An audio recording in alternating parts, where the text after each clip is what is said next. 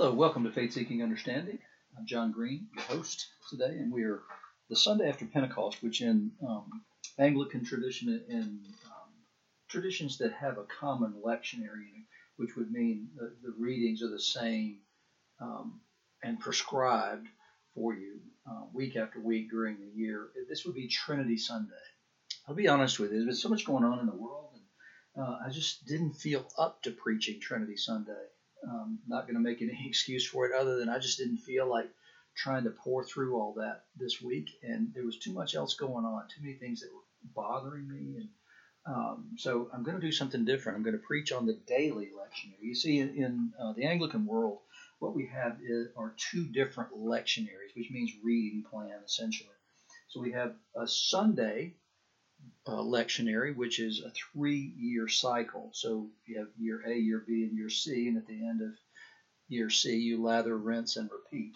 And so our lessons are given for us week after week throughout the church year. Um, so we, we can look down the road and see what am I going to be preaching three years from now on uh, June the 17th. It'll be these lessons, unless I choose to do something different. So um, we have the, the Sunday lectionary, and then we have a daily cycle of readings where you read most of the Bible in a two year reading cycle. And again, at the end of year two, you lather, rinse, and repeat. Um, in addition to that, I guess I could say also that we have uh, another lectionary that's specific to the Psalms. And the way that works is it's a 30 day cycle. So you read all the Psalms, every single one, every single verse, every 30 days. Um, it, it's the if you follow these things, you have immersed yourself deeply in the Word of God. Most people don't, is the honest truth about that. And so uh, I did for seven years or something like that. I, wrote the daily lectionary. I wrote a commentary on the daily lectionary, about four or five hundred words every single day. I haven't done that now in several years. I'm doing other things now, and so I don't have as much time as I used to have. But it was a great discipline and a great practice to reflect on the Word of God every single day in that way, and in a way that, that combined the lectionary. The, the other thing I should tell you about the lectionary is, is that for every single day, there is um, a psalm, an Old Testament lesson, a reading from the gospel, and a reading from uh, one of the epistles. So my uh, my task that I set before myself was to pull those lessons together every day so that people could see Scripture as a coherent whole.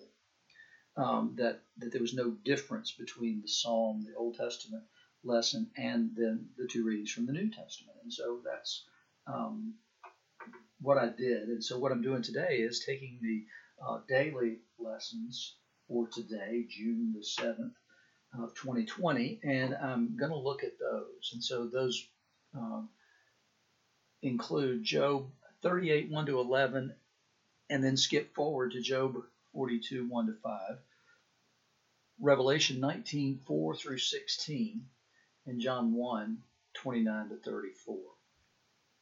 So we'll reflect on those with you today. And, and what jumped out at me about those was, was how much they have to say about today, particularly um, all that's going on, the protests that have been going on for the last 10, 11 days. Um, I just want to reflect on that a little bit. And this gives me a place where I can do that. I, I want to focus, I think, at on the Revelation passage, but then I'm going to bring something really strange in, something I'm just learning about. So it's Revelation 19, 4 to 16. And I just want to read that in its entirety to you. 24 elders and the four living creatures fell down and worshiped God who was seated on the throne, saying, Amen, Hallelujah. And from the crowd came a voice saying, Praise our God. From the throne, sorry, not from the crowd. From the throne came a voice saying, Praise our God, all you his servants, you who fear him, small and great. Then I heard what seemed to be the voice of a great multitude, like the roar of many waters, and like the sound of mighty peals of thunders, crying out, Hallelujah. For the Lord our God, the Almighty reigns. Let us rejoice and exult and give him the glory. For the marriage of the Lamb has come, and his bride has made herself ready. It was granted her to clothe herself with fine linen, pure and bright. And then John gives us an explanation. It says, For the fine linen is the righteous deed of the saints. So the bride is clothed in the fine linen, which John tells us is the righteous deed of the saints. And the angel said to me, Write this Blessed are those who are invited to the marriage supper of the Lamb. And he said to me, the angel, These are the true words of God. Then I fell down at his feet to worship him, but he said to me, You must not do that. I'm a fellow servant with you and your brothers who hold to the testimony of Jesus. Worship God. For the testimony of Jesus is the spirit of prophecy. Then I saw heaven opened, and behold, a white horse. The one sitting on it is called Faithful True, and in righteousness he judges and makes war. His eyes are like a flame of fire, and on his head are many diadems. And he has a name written that no one knows but himself. He is clothed in a robe dipped in blood, and the name by which he is called is the Word of God. And the armies of heaven, arrayed in fine linen, white and pure, were following him on white horses.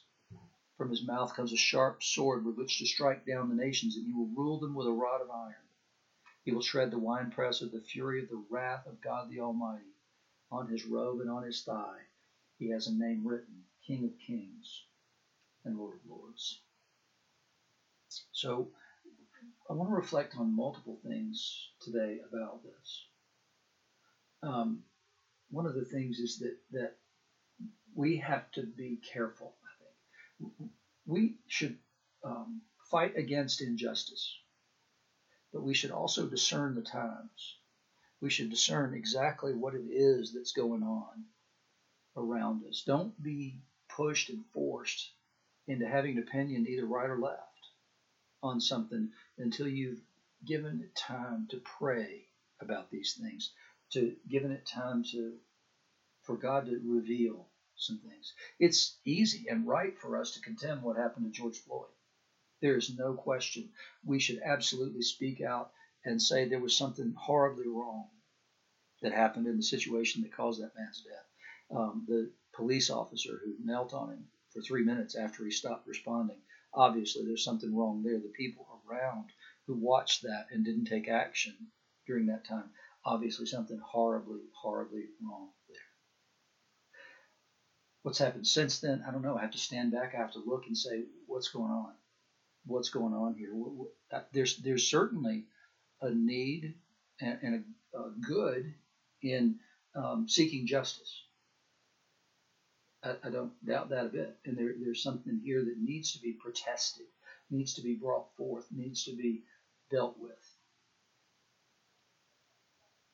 It, I'm not sure what else is going on, what other agendas are being played out in all this on either side. It's a very confusing thing to figure out why is this happening? Why is it sort of being allowed to happen? Why is it going on all this time? How did, did this come completely out of the blue?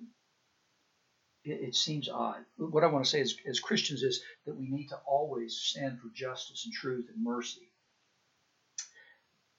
We should actually have the same reaction no matter who is unjustly treated this should literally be the reaction of the church anytime someone is killed in such a situation. But not only in that situation, but in every situation where life is taken, we, the church, should mourn that life. We should grieve that life. We should protest for justice. I'm not trying to take away from the the history of America or anything like that. What I'm saying is, we, the church, need to pursue justice in all forms of justice. We need to pursue justice no less for uh, any life that's unjustly taken or deprived. I mean, I watched a, a, a beautiful thing on America's Got Talent recently where a man had been falsely imprisoned for 30 some odd years. And he came on and he sang beautifully and he gave credit to God for being with him in that during all that time. Injustice has many, many forms, and the church should take that very seriously. The church should be on the front lines of protesting all injustice. It's an important thing. The righteous deeds of the saints have much to do, not just with with um, obeying the, the commandments to live a, a good life, you know, one uh, with the precepts of God, but also the the ones who sought justice, who sought to proclaim the gospel in places where the gospel was desperately needed, but those who fought for justice,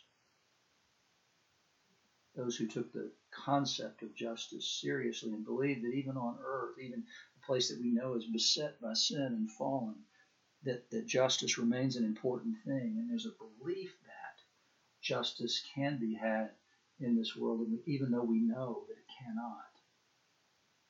Because there's no such thing as perfect justice in this world, but we need to, at, the same time, we pursue it in this world because God would have us do that, and that's the reason we celebrate men like William Wilberforce, who sought to do away with um, slavery in Britain and made it his life's work, in fact, to do that. That's the reason we celebrate people like him. It's the reason that that we look, though, at the same time at what it took to do away with slavery in America. And we look at the Civil War and we see how many lives had to be given for that. Whether we believe that, that the Civil War was a fight over slavery or many things is immaterial in some ways because it was the thing that gripped the country and, and men died. Many men died. Fortunes were lost the American Revolution was a fight over injustice. On the taxation side the lives, many lives were lost in that as well. We fought to establish a more perfect union, to something that, that would last, something that was dedicated to God, that was based in natural rights that are given by God, and then enumerated those things in the Bill.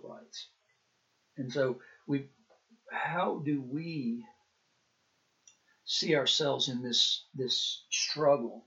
And, it's it's a cosmic struggle. it's it, it has to do with everything. It has to do with eternity. This life does, in some ways, has to do with eternity and its establishment of justice in the world. And it's incumbent upon us as Christians to do that very thing, knowing that we'll never perfectly get that right. But we have to be careful how we align ourselves and with whom we align ourselves. And I believe it's important to do that because the first thing we have to do is align ourselves with Jesus, align ourselves with the one who is faithful and true, who judges in righteousness and makes war. The one whose eyes are like a flame of fire and on his head are many diadems. So that back in, in those times, that, that one who was king over multiple kingdoms wore multiple crowns.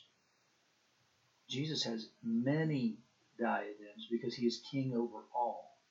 Remember, he was promised in the beginning of his, his life of ministry, as it were, in the temptation of the wilderness, he was promised all the kingdoms of the earth. Well, the one who now has many diadems is Jesus, and he's the one who does have all the, the crowns of all the earth. And remember, the, the ones who are around the throne cast their crowns around the throne, and they become his crowns. He wears all the crowns.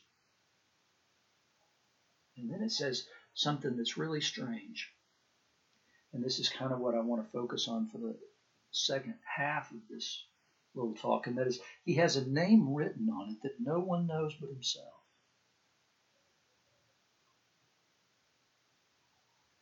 there's something yet to be revealed. There's something hidden from us that only He knows. Now, remember that those who believe are given a white stone on which a name is written that only is known to the one who receives that stone. That's in Revelation 6. And so here, He has a name written that no one knows but Himself. We think we know everything, but we don't know everything. And I think that's the big point that I want to talk about today because if you look at the other lessons that we have, you get Job, and, and where it be, where that begins is Job for 37 chapters has disputed with his quote friends about why all these horrible things have happened. And his friends say, You're not righteous. That's the real problem. There's sin here that had to be dealt with. And, and it must be horrible, Job, because all these horrible things happen to you. Therefore, your sin must be equally abhorrent. And Job protests his innocence. Throughout the entire book, Job protests his innocence. And what he wants is for God to come and judge him. He wants God to come and proclaim his innocence. He wants vindication and justification in the sight of his friends because he knows that he's done nothing wrong. And as I've said before, Job's theology, their theology, is all our default theology. It's sort of karma theology, and that is, is you, is you get recompense for what you do. Therefore, you sin, therefore, you must be punished. So he wants God to come. He wants God to answer him. He wants God to explain why this happened to him. And he wants him to explain it to him, but he also really wants him to explain it to his friends. He wants to be vindicated in their eyes. And after 37 chapters of that disputation, we come to chapter 38, and it begins Then the Lord answered Job out of the whirlwind he said, Who is this that darkens counsel by words without knowledge? Dress for action like a man. I will question you, and you make it known to me. So God shows up. Says, Let's have a talk. Who in the world do you think you are? You darken counsel by words without knowledge. Job thinks he knows. His friends think they know. God says, Who are you people? That you darken counsel by words without knowledge. I'll question you and you make it known to me. And do you know that over the next four chapters, all God does is question Job about creation? Can you explain creation to me? Because you were surely there, Job. Where were you when I laid the foundation of the earth? He begins. Tell me if you have understanding. Who determined its measurements? Surely you know. God can deal in sarcasm with his people. See that again in Numbers 11. But who stretched the line upon it?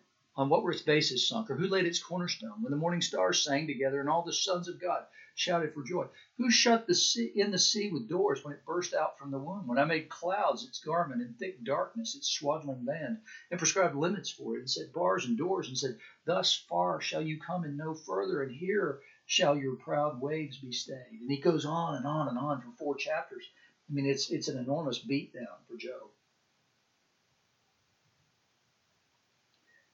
But it's not the point. It's not a beatdown. The point is to humble Job because Job has called God and put him in the dock to give witness against Job. And God here reverses that whole thing and said, Who do you think you are? Who do you think you are? But I believe at the end of this, too, the other thing God's saying is, is, is that Job, from the time of creation forward, you'd have to know every single thing to understand why your situation is the way that it is. And we should stand in awe and humility before a holy God. And finally, after all those four chapters of God asking Job questions, Job responds and says, I know you can do all things and that no purpose of yours can be thwarted. Who is this that hides counsel without knowledge? Therefore I've uttered what I did not understand, things too wonderful for me, which I did not know. Hear and I'll speak, I'll question you, and you make it known to me. I've heard of you by the hearing of the ear, but now my eye sees you. And so Job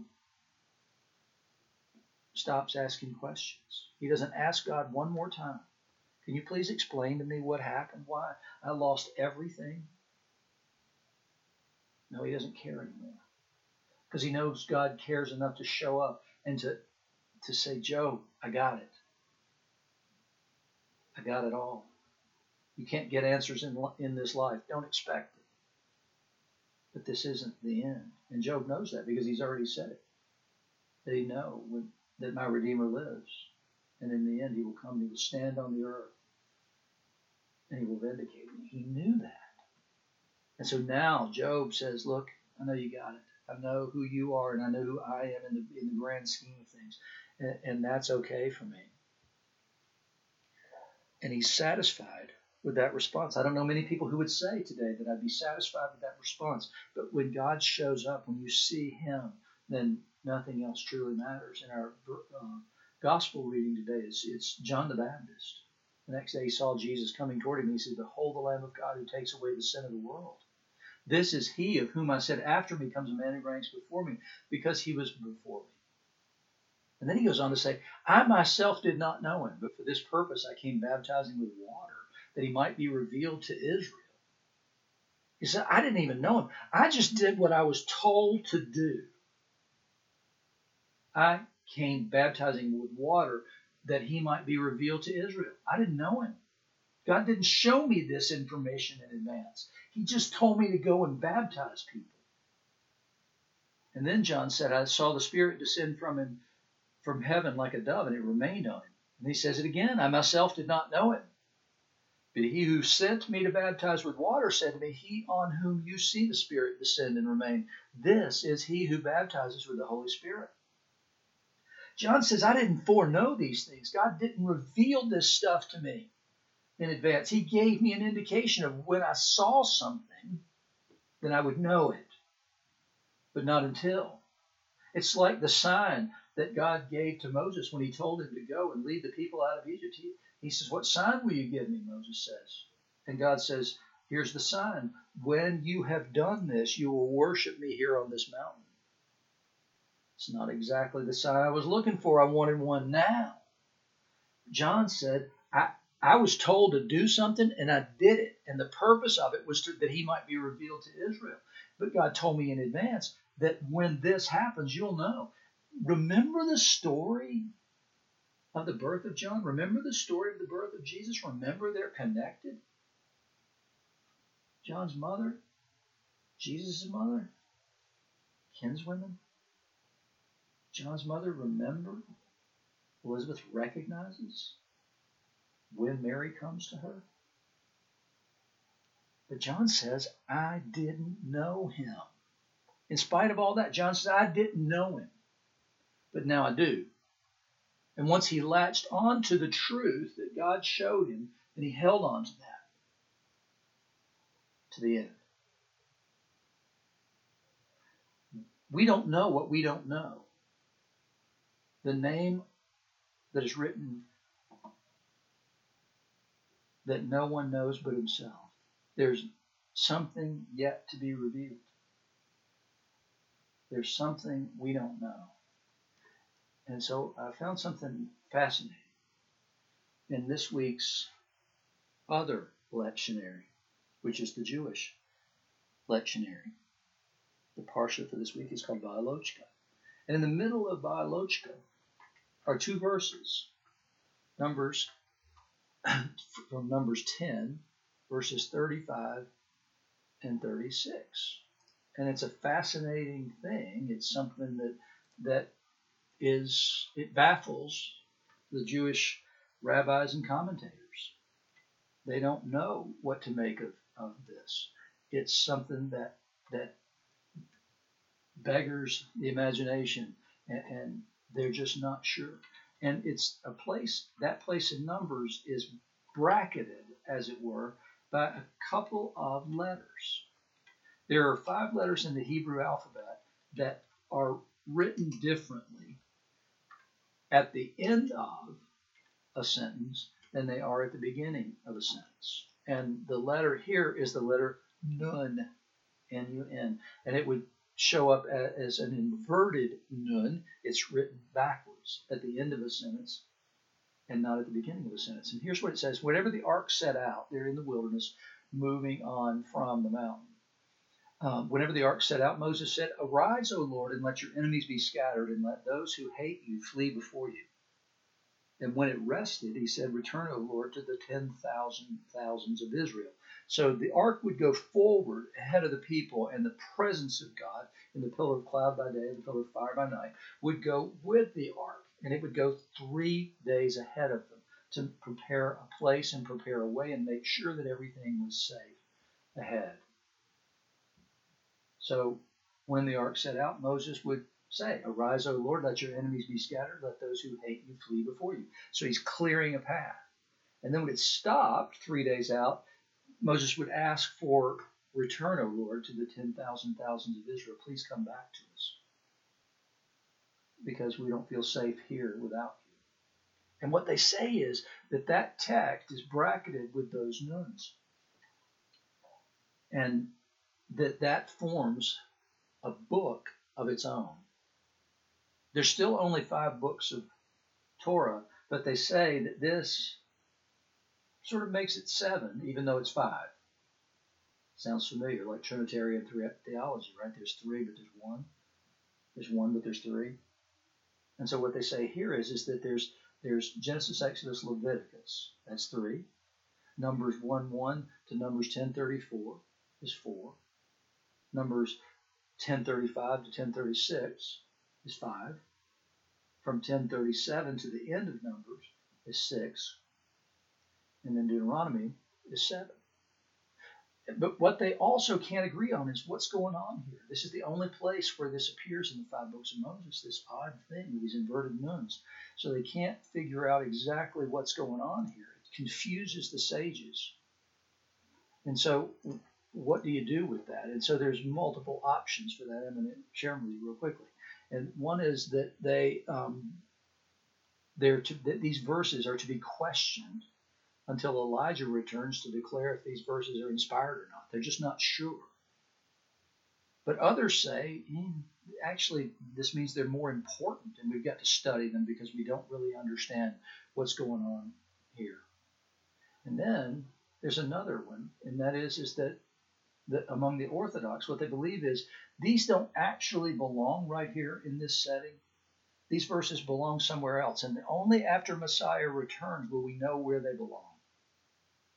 That what God wanted to write there actually was something like this, and they came into the promised land. But he couldn't write that because of the sin of the spies which kept them from going into the promised land. And so there's a there's a there's a prophetic pause here where it should say, and they came into the land, but it can't say it, they came into the land. So that has to wait. That part of the Torah is not yet written, therefore it's not yet known. It's a fascinating thing, and there's a lot of messianic implications for all this. The word nun not just the letter, but the word nun, is said by the sages to represent both faithfulness and a reward for faithfulness. And Moses is seen as the humble servant of the Lord, who is the paradigm for nun. And the, the way the letters are written is interesting too. Rashi, one of the great commentators, says that the, the, the, the visual uh, appearance of the letters, because one of them looks like it's a bent, kneeling that one who is humble before God will stand upright in the final day. In the present life, that means that the righteous man will simultaneously affirm two things I'm nothing but dust, dust, and the world was made for my sake. Is there anybody, anybody in all of Scripture who fulfills that ideal, the one who is humble before God will stand upright in the final day than Jesus. The one who prayed, Father, let this cup pass from me, but be it done to me according to your will. The one who humbled himself completely before God pays the ultimate price, but in the end,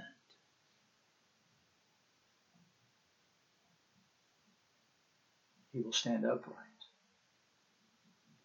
and he will be the only one who stands upright as every knee bows to him.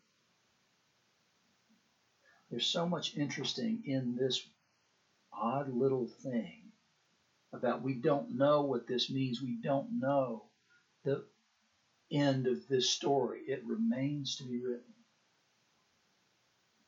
What makes it even stranger, this to nuns, is, is that they are given special adornment in this scroll by having little dots written above them And what they call those are crownlets.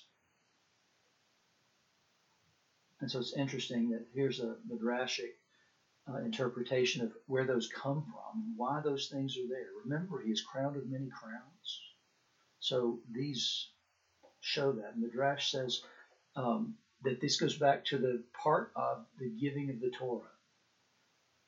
Moses went up to God and he found God sitting and putting little crowns on the top of these letters of the law. And he said to God, Who is it that forces you to put crowns on the letters of the law which you've already written? And he replied, A man is to appear on earth after many generations, Akiva ben Joseph by name, who will expound for each top of every letter of the law heaps and heaps of rulings. The one who will talk about jots and tittles wears these crowns. He's the one we look to. And so when we want wisdom, we ask God, what is that name? What is it? We come to the crossroads and we ask the question, where should I go? And we wait for his answer. We know that we're to speak out against injustice in this world. With other things that men do, we're to be careful. We're to confess there's much we do not know when we stand before the Lord. We come before Him with humility and we await Him speaking to us about which way we should go in our minds, in our words, and in our actions. For this much I don't know. And I come before you seeking wisdom and understanding about the ways of men, my place in this world. We cry out for justice. For Judge George Floyd, we cry out for justice for all who suffer unjustly in this world, wherever they may be. Lord, give us hearts that mourn and long for justice. Pray these things in the name of Jesus. Thanks for being along on the journey today, faith seeking understanding. Again, I'm John Green. I'm the host of Faith Seeking Understanding. Please feel free to interact with me on Facebook about this message or any of the messages that, that I do. Um, and I will put the address to the Facebook page in the notes to this channel.